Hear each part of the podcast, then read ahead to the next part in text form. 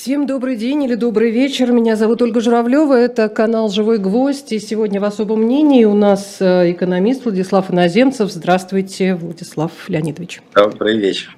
А, вы знаете, вот наш э, постоянный слушатель и зритель э, Илья прислал, мне кажется, такой прям обобщающий вопрос. Владислав Леонидович, почему российская экономика не рухнула? Российские экономисты сильные или западные санкции слабые? А, нет, российские Спасибо за вопрос. Да, он действительно такой всеобъемлющий. Ну, смотрите, э, я бы сказал так. Э, во-первых, не очень понятно было, почему она должна была рухнуть. Э, Все-таки Россия – это одна из крупнейших экономик в мире. Это по разным оценкам там от либо от 6 там, до 12 позиции она занимает. Но в любом случае это большой рынок, самодостаточный в значительной мере. А, да, конечно, мы очень зависим от многих видов импорта, мы очень зависим, особенно бюджет, от экспорта нефти, нефтепродуктов и газа, и другого сырья. Это все правильно. Но э, вопрос заключается в том, э, что если э, начинается, так сказать, отсоединение России от мировой экономики, она будет испытывать очень серьезные сложности, она их испытывает, да, мы имеем проблемы с авиаперевозками, с э, сектором производства автомобилей, который фактически остановился объективно, да, э, мы будем иметь э, большие проблемы с транспортным машиностроением, с металлургией, которая работала на экспорт, да, с газовой отраслью. Но все равно все это не уничтожает экономику в целом, потому что внутренний рынок будет, безусловно, насыщен и нефтью, и металлом, и всем необходимым сырьем больше половины доходов среднего россиянина уходит на еду, которая тоже будет производиться успешно внутри России а, без особых проблем от санкций, по крайней мере, в ближайшие годы. То есть э, надежда на то, что российская экономика рухнет, вот именно рухнет, как она, допустим, коллапсировала в начале 90-х годов, или что будут такие последствия, как это было э, в 98 году, вот ожидать этого было бы, наверное, странно. Э, в начале войны я говорил о том, что спад ВВП может достичь 10% по итогам года. Я думаю, что э, ошибка здесь заключалась в первую очередь в том, что мы не предусмотрели э, огромных дополнительных госрасходов. То есть на сегодняшний день э, итоговый показатель падения ВВП был где-то порядка 4%. А еще, я думаю, процента 4 или 5 – это то, что государство выбрасывает в экономику, в военный сектор, в ну, понимаете, любая экономическая активность, которая оплачивается деньгами, она все равно увеличивает ВВП, даже если она, по сути, деструктивна, как военные действия, как перевозка мобилизованных вместо службы, как заказы новых вооружений и так далее и тому подобное прочее. Поэтому я думаю, что э, реальное ухудшение уровня жизни, оно будет продолжаться. Э, в следующем году оно будет еще более сильным, чем в этом году. Но это э, все равно исчисляется несколькими процентами, максимум там 10 процентами, но никак не ситуации, когда экономика встает, и, и э, дальше, так сказать, только там впереди полный брак. Почему так случилось? Я бы сказал, есть два основных момента. Первый заключается в том, что на начальном этапе войны российские власти повели себя очень грамотно и сыграли на опережение с точки зрения того, что они допустили валютного коллапса, а, они а, запретили экспорт капитала, они перевели расчеты в рубли, то есть фактически заставили экспортеров продавать валютную выручку, и тем самым удержали курс, который в России традиционно считается одним из важнейших э, индикаторов кризиса. Э, второй момент, соответственно, также удержали инфляцию на вполне разумных э, показателях. Мы помним, что в 1998 году после дефолта, да, инфляция достигала там практически 100%. Э, в этом году она будет, там, может не 12, но в любом случае там, до 20 с учетом э, скрытого роста цен. Таким образом, в этом отношении власть действует очень профессионально. В первую очередь, Центральный банк и Министерство финансов. С другой стороны, нужно понимать, что э, действовал очень активно бизнес, потому что, в отличие от советской экономики, российская экономика частная. И если в советские времена любое отсутствие комплектующего останавливало крупные предприятия, то в российском частном секторе э, бизнесмены будут пытаться и пытаются найти замену, сократить издержки, оптимизировать затраты, э, иногда работать в убыток, э, находить новых поставщиков и сохранять свое рыночное присутствие. Поэтому в данном случае вот именно частный сектор, который абсорбировал значительную долю удара, и государственное управление, которое смогло предотвратить панику, на мой взгляд, это и есть два основных фактора, почему российская экономика заканчивает год достаточно благополучно. А, ну тогда вторая часть вопроса. А, ну, по то, что, по, про то, что э, российский экономический блок, скажем, вполне профессионально работает, это, в общем, много раз говорилось, действительно, эко, да. экономисты, и в том числе э, Эльвира Набиулина, как один из главных э, вот этих борцов с, с паникой, они действительно отработали все, все мы, мы, мы это понимаем. А что касается слабости санкций, мы все время слышим про новые пакеты, пакеты, пакеты, там и то, и это, и вот потолок этот знаменитый. А, это что, э, как сказать, так, и так и было задумано, или, э, или просто они не рассчитали эффект от того, что они вводят? Или этот эффект должен быть слишком долговременным, и просто пока не понимаем? Знаете, долговременный эффект, давайте с этого начнем, долговременный эффект будет. А, и, конечно, а, санкции нанесут очень, и наносят очень серьезный ущерб. Мы видим, допустим, как самолет разбирается на запчасти, как остановлены автозаводы, как ухудшается качество продукции, как происходит импортозамещение а, китайских и турецких товаров вместо товаров западных фирм, как полностью уничтожены все права интеллектуальной собственности. Э, в этом отношении санкции будут давать эффект, безусловно. И российское, э, развитие российской экономики, оно остановилось навсегда. То есть никакого нового прорыва технологического, инвестиционного мы не увидим больше. То есть а, она и... не рухнет, но она и не будет расти. Она не будет расти, она не будет развиваться. Понимаете, расти она может, потому что такое рост экономики? Вот еще раз, чтобы понимали наши слушатели. Э, если, допустим, государство завтра берет весь резервный фонд, а закупает на него сталь и строит из него ракеты, которые обстреливают Киев и другие украинские города, российская экономика начинает быстро расти. Потому что тратятся деньги на покупку э, металла, соответственно, металлургические заводы работают на полную мощность, они требуют больше руды, больше угля, и все поехало по цепочке зарплаты. И рабочие места, зарплаты, рабочие места все создаются, есть. и тому прочее. И главное, что так как ракеты летят по Украине каждый день, то, в общем-то, сказать, продукция не затоваривается, в отличие там, от российских автомобилей, которые никто не покупает. Поэтому вот вы получаете там 3% роста ВВП просто на этом, так сказать, замечательном предприятии. Э, вряд ли это является развитием экономики, хотя является ее ростом. Вот это надо точно тоже давать себе отчет. Поэтому мне кажется, что развитие экономики российской с точки зрения технологического, с точки зрения встраивания в мировое хозяйство, оно остановилось. Потому что если посмотреть вот объективно да, на иностранные инвестиции, откуда они приходили в Россию, они приходили вместе с технологиями только из недружественных стран.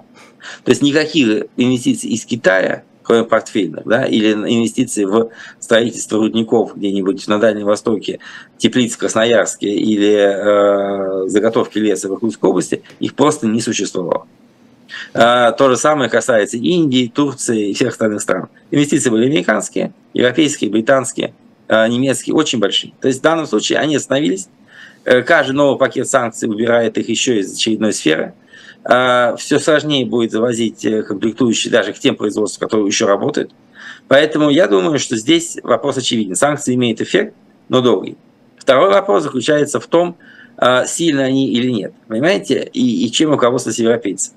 Я думаю, что европейцы руководствовались двумя вещами. С одной стороны, некими иллюзорными ощущениями, что Россия действительно, понимаете, Россия описывалась, в том числе и нашими уважаемыми либеральными экономистами и оппозиционерами, как колосс на глиняных ногах, как нефти, как большая бензоколонка да, с органами государственного управления, которая, если перекрыть нефтяной вентиль, она рухнет завтра.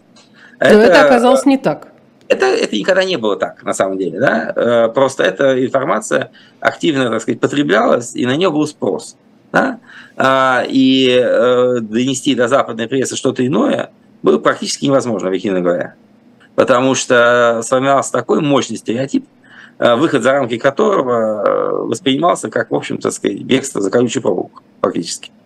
Э, но это изначально было не так, потому что за последние 20 лет в России сформировался достаточно большой устойчивый внутренний рынок, на который, собственно, работали все западные компании. То есть, смотрите, ведь если посмотреть на любую индустриализацию в Азии, то она шла по пути, когда приходили западные компании – создавали предприятия, и их продукция вывозилась за рубеж.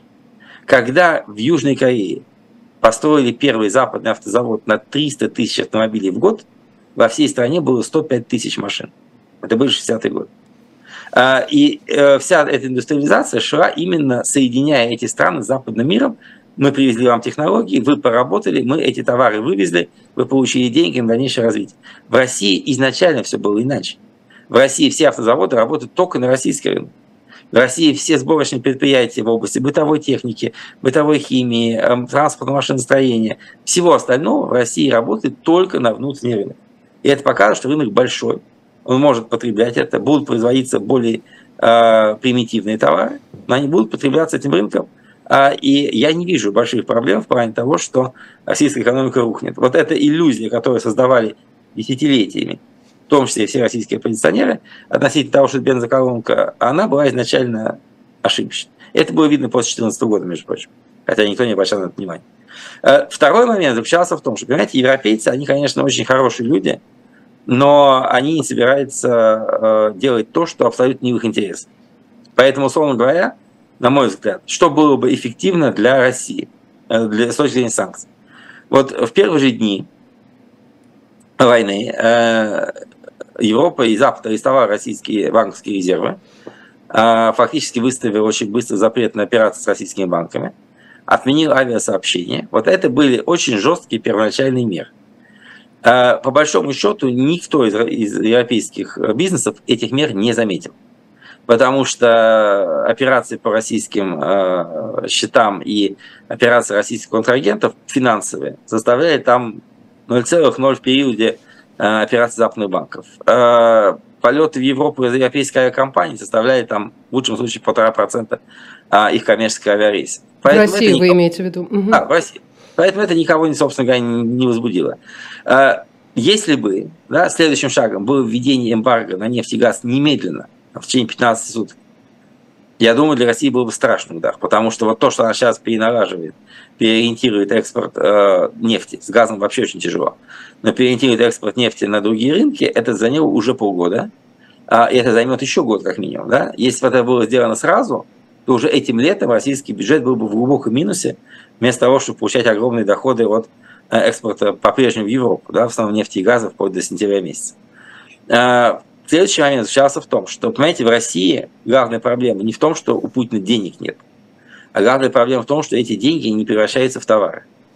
То есть, понимаете, можно дать ВПК лишних 5 триллионов рублей на следующий год, но от этого он не создаст э, те образцы военной техники, которые есть на вооружении американской армии.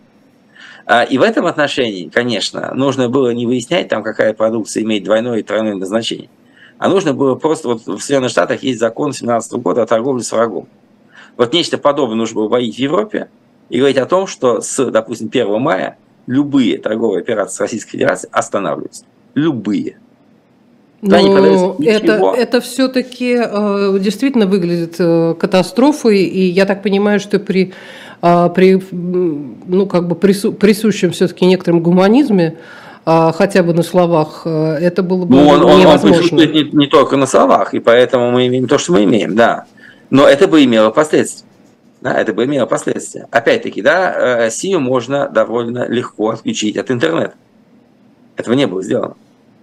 Если бы в первые дни войны были отозваны сертификаты безопасности всех российских крупных интернет-провайдеров, то не то, что, так сказать, там кредитные карточки за границей бы не работали, никто бы не мог со своего счета на счет соседа перевести, ничего. Да? И это было бы очень мощным ударом. Да, если бы, то есть, условно говоря, э, нынешняя система распознавания местоположения позволяет, допустим, смартфонам фирмы Apple выключиться всем одновременно на территории Российской Федерации и оккупированной территории Украины одним нажатием кнопки.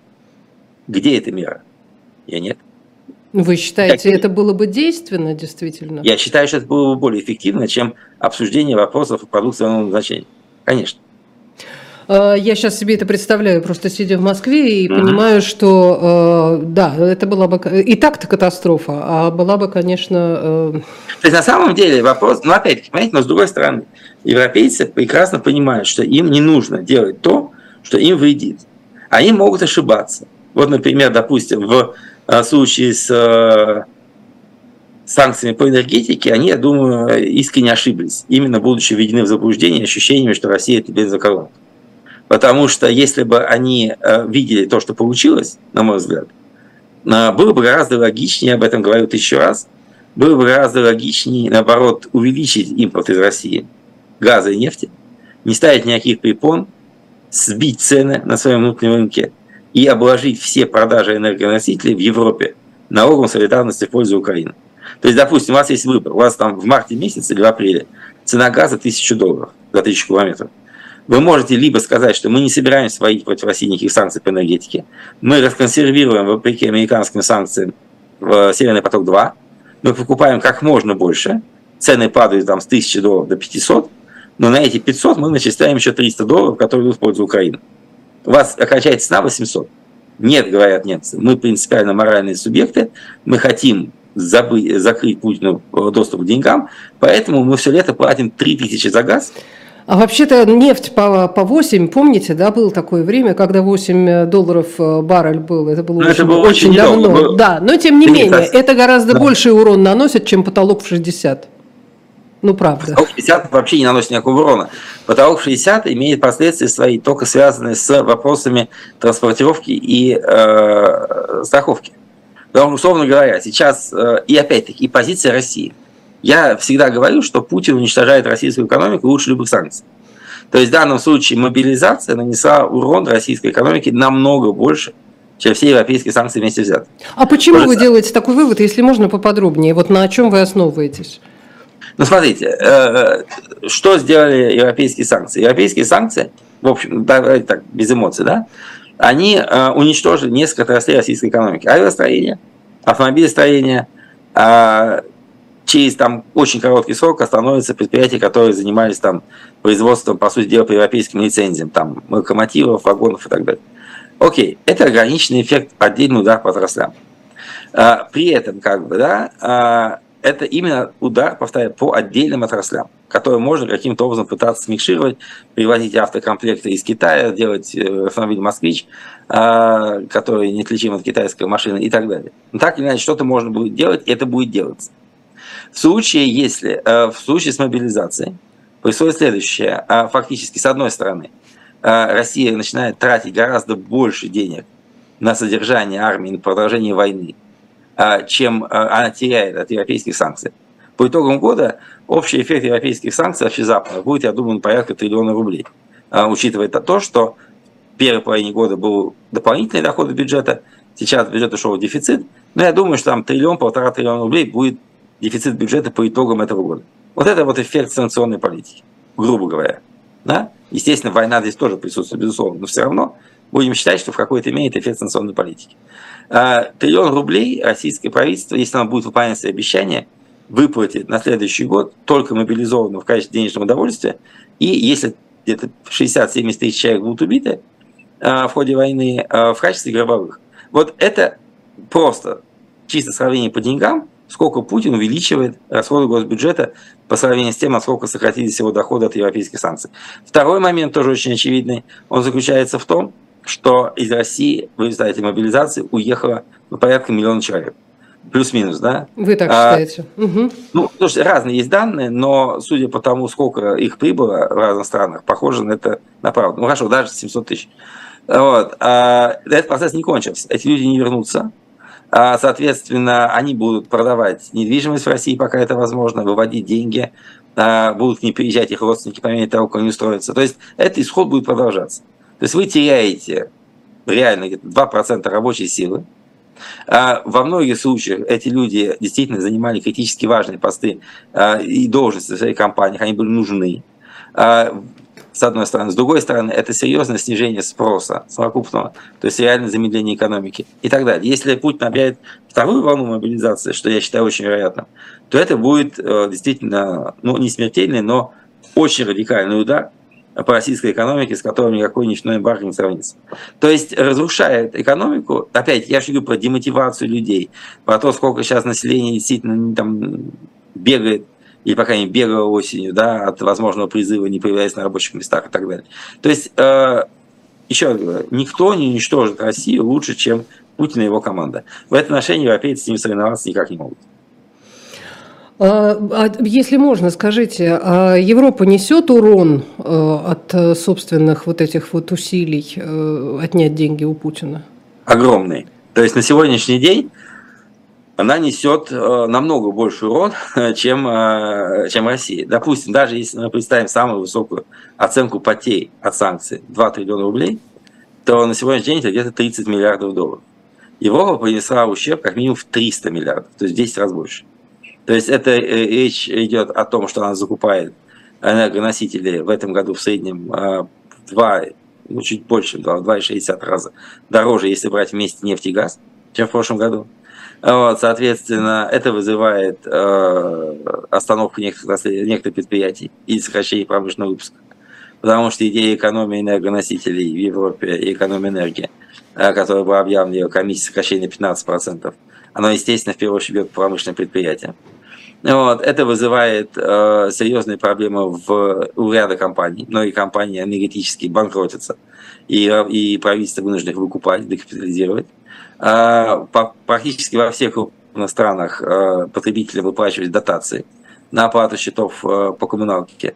И это тоже ложится на государственный бюджет. То есть я думаю, что по итогам 300 миллиардов евро это будет низший предел того, низшая граница того, что Европа потеряла в этом году за счет вот этого негативного воздействия украинской войны.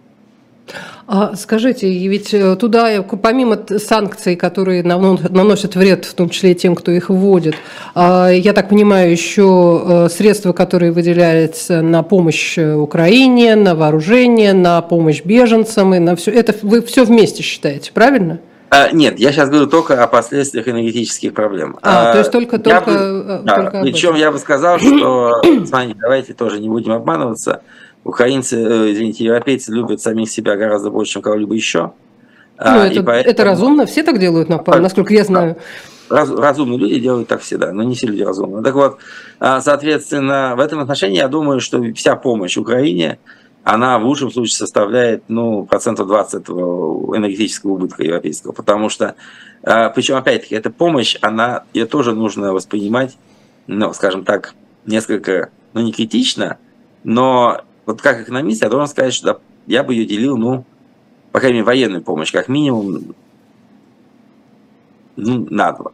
Почему? Потому что, смотрите, что мы знаем, допустим, о э, поставках американские, американских и европейских вооружений в Украину. Это поставки, которые выделяются здесь и сейчас. Что поставляется? Это, первое, из Европы идут старые советские вооружения, частично э, не самые новые европейские, не, есть исключения, конечно. И Соединенных Штатов э, в авральном порядке тоже перекидывается оружие, уже находившееся в э, пользовании американских вооруженных сил. Сейчас запускаются программы увеличения э, выпуска оборонной промышленности, которые растянутся там от трех месяцев до года. Это означает, что когда европейцы говорят, мы выделяем Украине оружие на 800 миллионов долларов, э, это не есть выделение 800 миллионов долларов, это вынос со складов того, что было оплачено европейским бюджетом в далекие прошлые периоды. То есть вот это непосредственно не есть выделение дотации вашим гражданам на оплату счетов по коммуналке за декабрь. Это то, есть, то есть это выходит некоторая экономия? Существенно, я бы сказал. Угу. Вот, конечно, есть проблемы с э, размещением украинских беженцев, есть проблемы с тем, что они могут бесплатно ездить там по немецким железным дорогам, многое другое. А европейцы делают много для Украины, и честь им хвала, безусловно.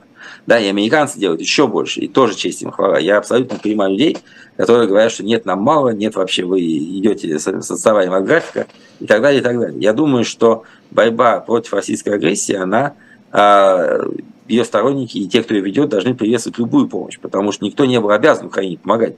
Заметим, начнем с этого, потому что, в отличие, допустим, там, от ситуации 1938 года, когда Англия и Франция имели с Чехословакией а, договор. А, Союзнические о, отношения, да? Союзнические отношения. Ни одна западная страна а, не имела таких отношений с Украиной постоянно 23 февраля.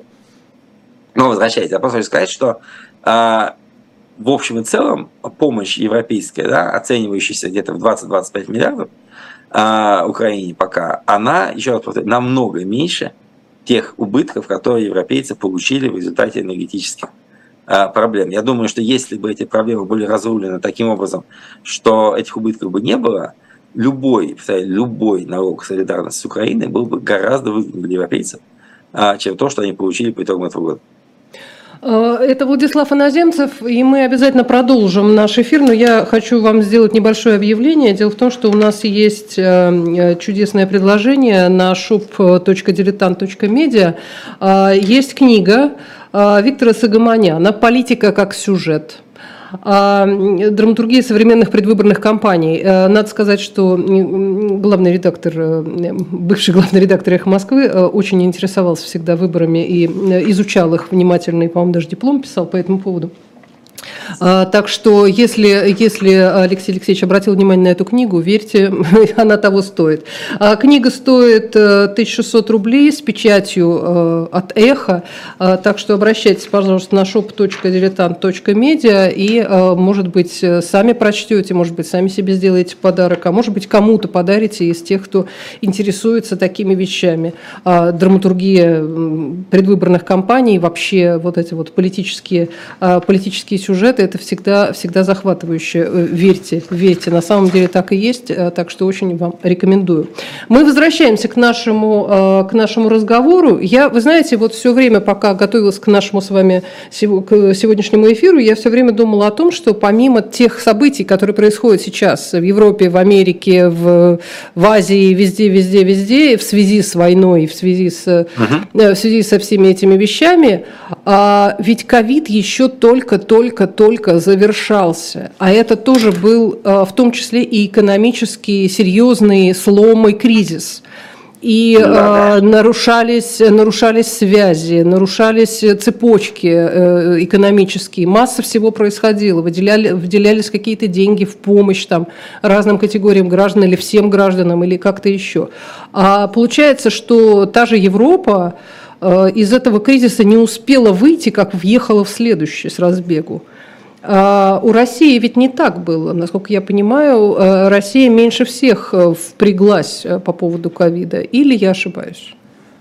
Ну, слушайте, это сложная тема. Смотрите, по поводу Европы и в целом мира, я бы сказал так, что в действительности, а, может это покажется странным, но масштаб кризиса, связанного с войной в Украине и со всеми проблемами, которые мы сейчас обсуждали, он для Европы остается меньшим, а, чем последствия ковидного кризиса. Потому что а, действительно а, эти страны очень впряглись. Они осуществили огромные программы помощи своим бизнесам и населению.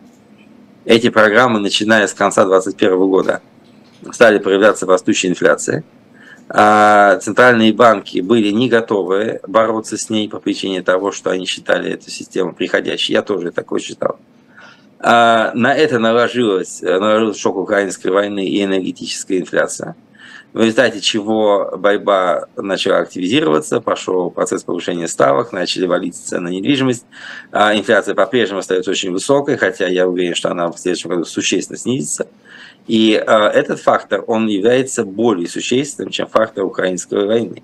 Потому что, э, например, там Великобритания, которая входит сейчас в рецессию, входит в нее именно по причине э, последствий ковидного кризиса и, и Брекзита. Э, например. И Брекзита, и недостатков управления в последние месяцы, чехарды политической, в большей мере, чем в связи с тем, что она перенапряглась поставкой в Украину оружия и финансовой помощи Киеву. А, и это касается и многих других стран. То есть в данном случае, а, конечно, последствия ковидного кризиса, они а, для экономики мировой очень существенны. И будут, так сказать, разгребаться еще какое-то время. Это совершенно факт. Да? Хотя судя по всему, многое становится на место. Да? То есть э, мы видим восстановление многих цепочек поставок, мы видим возвращение цен на фрахт которые увеличились в 10 раз э, на пике ковидного кризиса, фактически до ковидным значениям. То есть, по сути, я думаю, что это будет преодолено в какой-то обозримой перспективе. Но, еще раз повторю, этот эффект был очень существенный.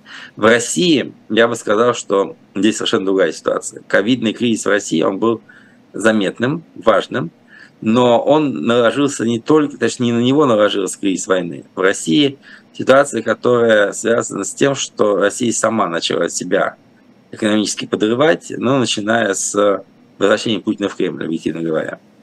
Да, уже тогда началось падение темпов роста из-за увеличения бюрократизации, потом наступил Крым и первые санкции, потом начались потрясения на э, валютных рынках, потом пришло падение цен на нефть, которое для Запада в 15-16 годах было большим плюсом, а для нас катастрофой. Затем, соответственно, наступили э, успешные правительственные реформы типа э, повышения пенсионного возраста. И потом мы тихо въехали в ковид и войну в Украине. То есть, э, в отличие от Запада, который весь там, к 2014-2013 годам восстановился от кризиса 2008 года и очень быстро пошел вперед, да? А Россия у нас была тихая гавань тогда. Да, она никогда не вышла из этого кризиса. То есть на сегодняшний день уровень жизни россиян, он находится на уровне того же восьмого года, он существенно ниже показателей 12-13 э, годов, когда был определенный отскок. Вот. Никакого особого шанса на то, что он будет расти, я совершенно не вижу. Теперь он будет снижаться дальше. Пусть умеет, но будет снижаться. Вот. Э, э, показатели фондового рынка даже до начала войны в Украине были в лучшем случае 60% от максимумов, я имею в виду от максимума восьмого года, то время как в Америке, а и сейчас уже там, даже сейчас, да, при всех проблемах, они в полтора раза выше и так далее. Можно продолжать. То есть в любом случае российская экономика остановилась не сегодня, не вчера, она остановилась 8 лет назад. И сдвинуть с этой мертвой точки нынешние власти точно никогда не смогут. А, скажите, пожалуйста, а, можно ли говорить о том, что... Э, вот я, я просто читала, что вы э, занимаетесь, так сказать, экономической социологией или социологической экономикой. А можно, да. можно ли говорить о том, что э, настроение, там, связанное с теми или иными кризисами, на эти кризисы тоже влияют. Я имею в виду настроения массовые, потому что вот вы говорите Конечно. про Британию, у которой там и Брекзит, и ковид, и вот эти вот э, постоянные э, политические кризисы, но они же ведь связаны с тем, что а, общество недовольно тем, что происходит, и, так сказать, раскачивается все, и со стороны общества тоже, там, там тоже есть протест, там тоже есть какой-то... Мы, мы сейчас видим, что во многих странах э, есть э, тоже какие-то, не знаю, бурления, движения и так далее. А, э, в России, по-моему, этого не существует. Россия Что бы ни происходило. Ну да, есть такой момент. Но смотрите, я бы сказал чуть иначе. А, безусловно, а, а, самоощущение и ожидания граждан и компаний обладают колоссальным влиянием на экономическую ситуацию. Ну, паника на бирже классический тому пример, да? Паника на бирже классический тому пример. Если вы видите, допустим, там то же самое падение курса, то вы прекрасно понимаете, как там в 97 году, что нужно обязательно скупаться чем угодно, потому что деньги иначе обесценятся. Если вы ощущаете, что цены каждый день растут, то, естественно, вы будете стремиться э, закупиться там товарами длительного пользования и не откладывать какие-то покупки. Наоборот, если вы видите, что цены падают неустойчиво, как сейчас на рынке недвижимости в России, вы никогда не будете покупать в ипотеку квартиру. А, и вот эти рациональные ожидания, в более меньшей степени рациональные, но массовые, они влияют на экономику очень серьезно. Они могут увеличивать, ускорять подъем и, наоборот, углублять спад. Это абсолютно очевидная вещь. И э, в России это все действует ровно так же, как и в остальном мире. Но э, отсутствие протеста в России и наличие его в других странах, на мой взгляд, влияет на экономическую культуру исключительно мало. В том плане, что никакие протесты против Брекзита экономическую ситуацию в Великобритании не изменили. Сам Брексит ее изменил но не протесты против него. Я да, имею в виду немножко другое. Да. Я, я имею в виду реакцию общественную, например, вот на ту же самую там, а, на санкции, которые вводят их страны против России, на поддержку а, Украины или там еще что-то. А, ведь э, политики, когда э, сделают какие-то заявления по этому поводу, они должны оглядываться на избирателей на Западе. Они должны думать о том, насколько э, избиратель готов терпеть повышение цен на, энергоносители, инфляцию и другие проблемы, которые он связывает с, с этой политикой. Э, в, России, в России такого механизма нет. И это, мне кажется, да, только на руку. Да, безусловно, да. Я, здесь я согласен. В России нет такого механизма, это только на руку. Российская власть может на население, в принципе, сейчас реально не оглядываться. То есть, да, это правда. Это а, а где, где вот эта точка, где на население а, российская власть обязана оглядываться? Вот мы говорим, что а, Путин всегда соблюдает э, там какие-то вот свои обещания, там регулярность э, там хоть минимальных, но выплат обязательно, вот если он там что-то сказал. С другой стороны, мы каждый раз сталкиваемся с тем, что сначала президент по телевидению объясняет что-нибудь, что там не будет мобилизации или там что не будет повышения пенсионного возраста или еще что-нибудь, а потом люди, я не знаю, там звонят в военкомат, им говорят, это, это не к нам. У нас тут свои правила. Мало ли, что вам там Путин сказал. И сколько раз люди сталкивались с тем, что они хотят получить какую-то выплату или какое-то пособие или что-то еще, и говорят, вот нам Путин обещал. Вот к Путину идите, отвечают ему чиновники на местах. Так все-таки, как вы считаете, выполняет власть российская в целом свои вот эти вот обязательства, которые позволяют вот этот договор с обществом все-таки выдерживать? Или это иллюзия? Или нам только кажется, что на самом Смотри, деле он выполняет? Очень хороший вопрос, на него нет однозначного ответа. Что касается договора с обществом, он давно перестал действовать. То есть, на мой взгляд, э, в, ну, сам по себе Путин ни с кем не договаривался вообще никогда, с таким обществом. Э, это политологи придумали такой концепт, что для объяснения того, почему общество столь пассивно в политическом плане в конце 2000-х годов. Э, их идея заключалась в том, что Путин гарантировал им, ну и фактически реально обеспечивал повышение уровня жизни. Это переключало людей на их собственные проблемы и ну, как бы, устраняло те поводы, э, которые могли бы создавать э, базу для общественного протеста, что, собственно, было правильно. Вот. Э, но это не было никаким контрактом с обществом. Да? Его никогда не объявляли, о нем никогда не говорили.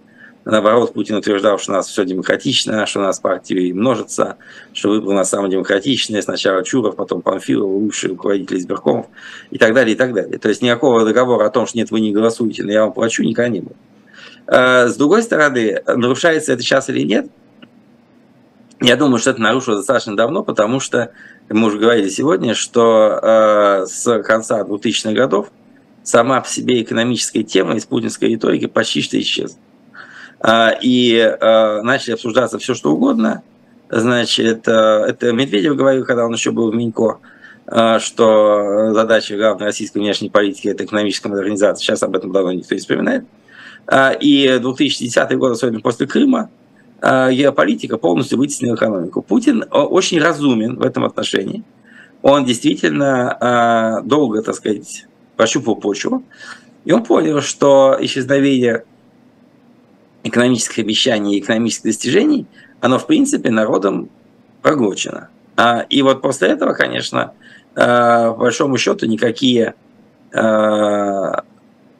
соображения такого рода не стали препятствиями для и войны в Украине, и для всех событий, которые мы наблюдаем. Поэтому я думаю, что контракта нет. А, чтобы народ реально а, стал политически активным по экономическим причинам, необходим коллапс образца 98 года. То есть это падение уровня жизни быстро одномоментно на 25-30%, а, серьезные проблемы с безработицей, серьезные проблемы с... Ну, то есть просто перестать выплачивать пенсии в какой-то момент. И тогда вдруг э, заметно станет. Тогда точно станет заметно, но даже если их не переставать выплачивать, но если случатся серьезные, серьезные коллапсы в других секторах, это может быть заметно. Да? Но пока я не вижу к этому никакого близкого продвижения. Просто когда э, появляются новости в разных там запрещенных, экстремистских и так далее э, местах, о том, что э, люди ну, массово, действительно массово э, покупают своим мобилизованным все на свете, что они берут кредиты, что там кому-то, значит, вместо погибших или раненых местная администрация подарила полотенце, там еще что-то такое. Кажется, что ну, это довольно, как сказать, довольно обидно и, в общем, ну, очевидные какие-то вещи. Те же самые там люди, которым сначала президент объяснял, что вам там все, значит, там выплаты и все на свете, они просто получают какую-то информацию, что человек пропал без вести, мы ничего про него не знаем, и никаких выплат, и ничего не будет. А, это слишком маленький процент населения, поэтому незаметно никакого напряжения в обществе. Э, думаю, это маленький процент, и это, конечно, проблема крайней индивидуализации, индивидуализма в России. То есть а, проблема соседа трогает очень мало кого, если вообще кого трогает. Поэтому, а, понимаете, я всегда отвечаю на это следующим моментом, вот с точки зрения экономики. Как-то Путин год что ли назад, выступая там э, перед своими, так сказать, уями, э, сказал э, такую фразу, что типа, знаете, нам нужно о народе подумать, потому что цены растут, а, и, соответственно, вот люди не могут купить э, себе все необходимое. И мы уже помним, как э, это было в Советском Союзе, к чему это привело. Эту фразу многие очень долго обсуждали. По-моему, был самый конец, наверное, 20 го года, а может быть, 21 год. Но так или иначе много обсуждали. Вот для меня лично это была очень странная фраза, потому что она показывала, что вообще нет понимания отличия между а, советским временем и а, текущими событиями. Потому что что было в советские времена? Вот смотрите, да, люди работали на социалистических предприятиях или, так сказать, в каких-то организациях, получали зарплату. С этой зарплаты они приходили в магазины и ничего не могли купить, потому что там ничего не было. Или им нужно было стоять в очередь там 5 часов, чтобы купить нормальное мясо или еще что-нибудь подобное. Одна штука в одни руки, да. Одна штука в одни руки, вот, мы это все помним. Значит, э, в этой ситуации ни один меняемый человек не мог считать, что система нормально работает. Ой, вы знаете, и... а сейчас прекрасно, везде пишут, боже мой, такие были прекрасные натуральные продукты, у всех все было, все было ну, замечательно, нет, у всех это, бесплатные это, квартиры. Это, я это все, я это поражаюсь все... этим людям. Я тоже им удивляюсь, но я сейчас не об этом. Смотрите, сейчас о другом. Тогда, в те годы, я таких радостных вещей ни от кого не слышал, и вы, я думаю, тоже. Но так или иначе, что происходит сейчас? Сейчас происходит совершенно противоположная ситуация. Сейчас люди, а, если у них есть деньги, приходят в магазины, где есть абсолютно все. А у людей, у многих нет денег, да, им не платит государство, они не устроили жизнь, они не берут взяток, они надеялись, что, так сказать, их э, профессиональная квалификация поможет им зарабатывать, и эти надежды не оправдались. Эти люди приходят в магазины, покупают э, что-то совсем чуть-чуть, экономя каждую копейку, и, э, но эффект совершенно разный. Он заключается в том, что в современном российском обществе эти люди объективно мыслят о своих проблемах как о собственных. А, ну да, есть, в целом-то все есть. Купить-то можно. Это, это, это вот мой троечник, одногруппник.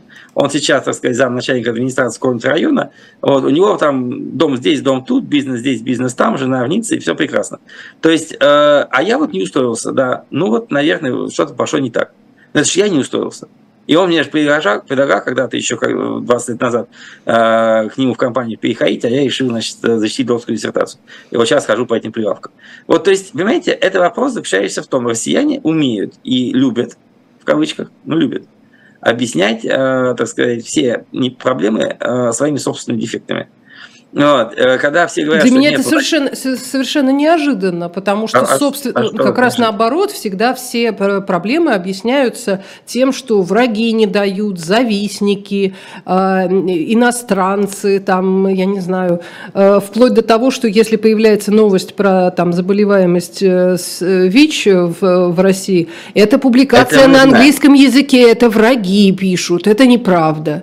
Э, ну, Но нет, это, это, это, это это понятно. Это враги, есть враги, их много, они ужасные, это мы знаем. Но а много ли людей, которые говорят о том, что вот мы не можем себе позволить купить что-то, потому что Путин виноват?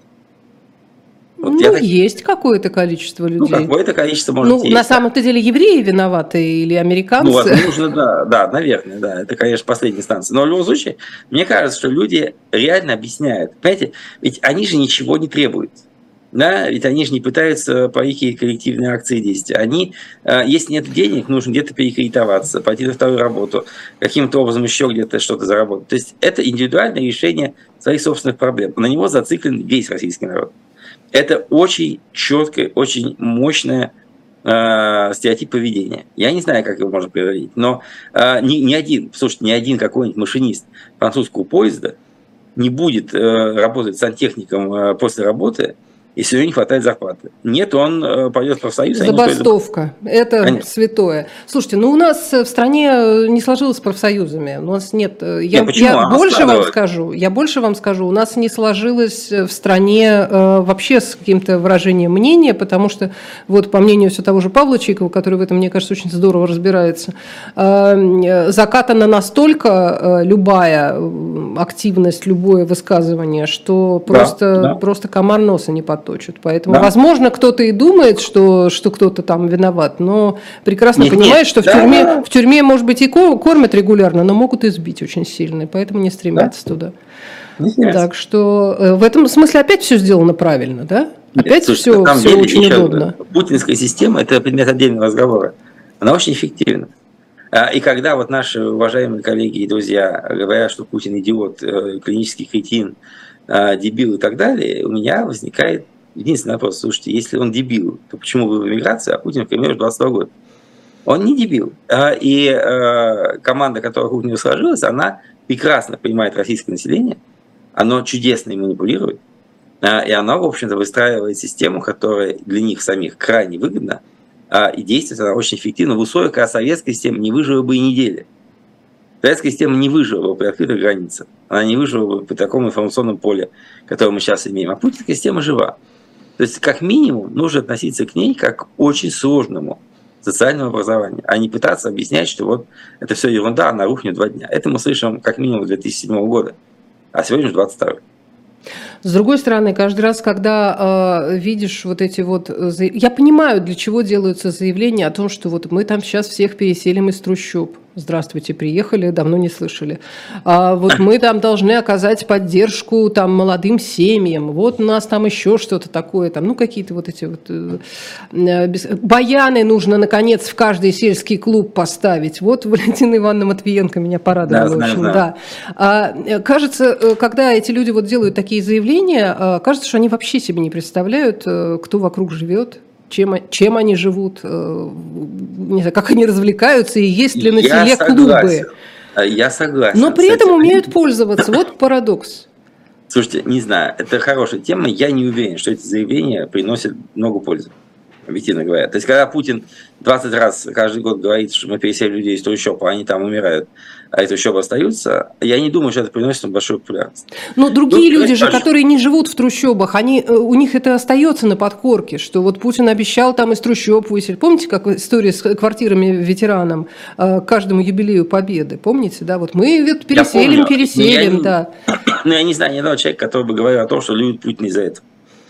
То есть я думаю, что это как раз идет мимо цели, как какой-то такой, знаете, белый шум. А вот реально то, что действительно влияет на людей, то, что выдаются детские пособия, повышаются какие-то выплаты, вот они повышаются без особого крика.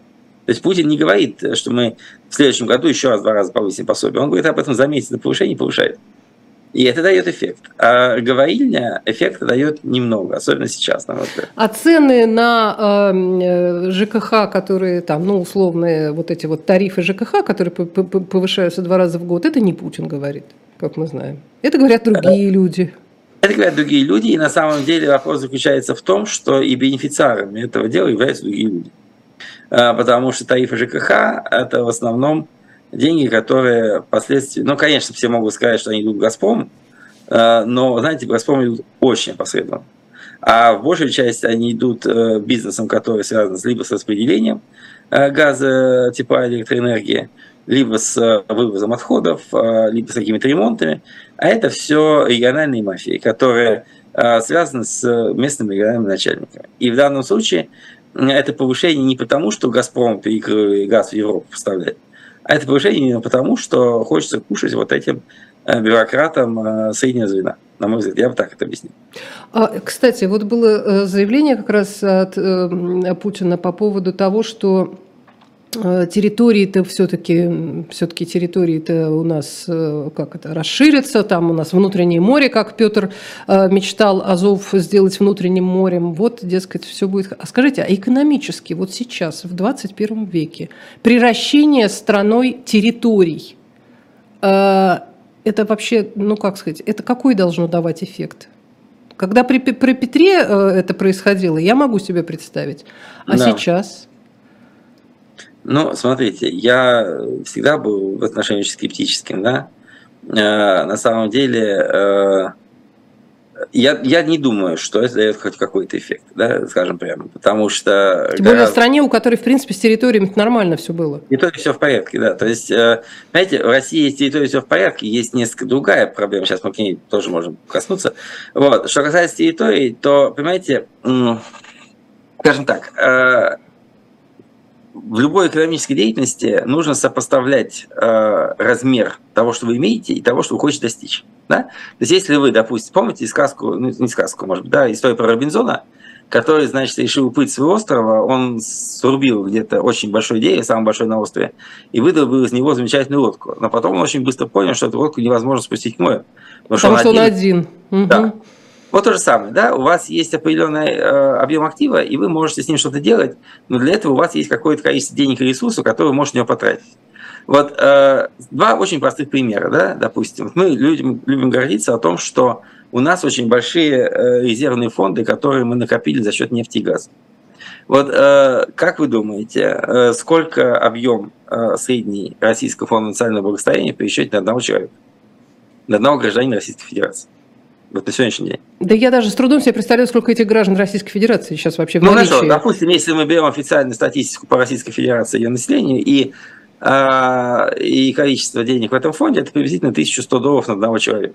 Мгм. А если мы сравним этот показатель э, с, допустим, показателем тех же самых нефтяных фондов э, в Дубае или в Катаре, вот там в этих фондах находится приблизительно по 900 тысяч долларов на одного гражданина. 900 тысяч? Да, 900 тысяч. А В Норвегии приблизительно 200 тысяч. То есть... э, Вы сейчас вот такое разница. неприятное зачем говорите? Нет, понимаете, я не говорю неприятно. Я говорю о том, что вот, опять, смотрите, вот, допустим, есть российский бюджет, который очень большой, так сказать, и так далее, и так далее, российский федеральный бюджет. Представим себе, что мы разделим э, сумму в этом бюджете, представим себе, что мы решили облагодетельствовать всю Россию и обустроить ее территорию. Мы возьмем и посмотрим, сколько денег этого бюджета приходится на один квадратный километр российской территории. И сравним, допустим, эту ситуацию с бюджетом Швейцарии. Слушайте, ну да, маленьким колхозам легче управлять, и у них Да. э, там все компактно, и, и, конечно, они каждый свой миллиметр свои, своих кантонов вылизывают. И мы получим силой. разницу в 900 раз. И, соответственно, получается, что и что мы можем сделать, да? как мы можем обустроить эту территорию при таких возможностях. Это и так невозможно. Зачем новые территории? Ну, я не знаю, я этого никогда не понимал. Потому что управление этими территориями гораздо дороже, чем получение от них любых э, позитивных эффектов. Опять-таки, если вы хотели, вот что сейчас делают российские войска в Украине? Они фактически захватывают украинских граждан и интернируют их в России, получая детей, да? Это известная история. Послушайте, друзья, вот на это вы тратите по несколько триллионов долларов, э, триллионов рублей в год э, для ведения этой войны захватнической. Но послушайте, если бы вы выделили хотя бы 200-300 миллиардов э, 10 лет назад и сказали, что вот украинцы, уважаемые друзья, братья, те, кто говорит по-русски, кто не хочет жить в Украине, мы готовы вам раздать по 2 миллиона рублей на каждого в России и дать возможность там приобретения жилья, то что вы вывезли бы из Украины гораздо больше людей, чем живет на захваченных территориях не потратив на это очень мало и, наоборот, увеличив демографический потенциал самой России, увеличив возможность ее развития. Нет, вы убиваете своих людей и украинских граждан, захватываете и то, уничтожаете огромное количество активов, чего ради? Абсолютно непонятно чего. То есть, вот, для меня эта вещь загадочная. То есть, даже если бы эти территории пришли бесплатно и мирно, как Крым, то и то вот даже приобретение Крыма я не до конца понимаю смысл него, потому что это стало для российской экономики черной дырой. Ее бюджет датируется каждый год на 90% расходов. Зачем? Вы не могли ездить в Крым и без этого? Могли. Там было все дешевле и лучше.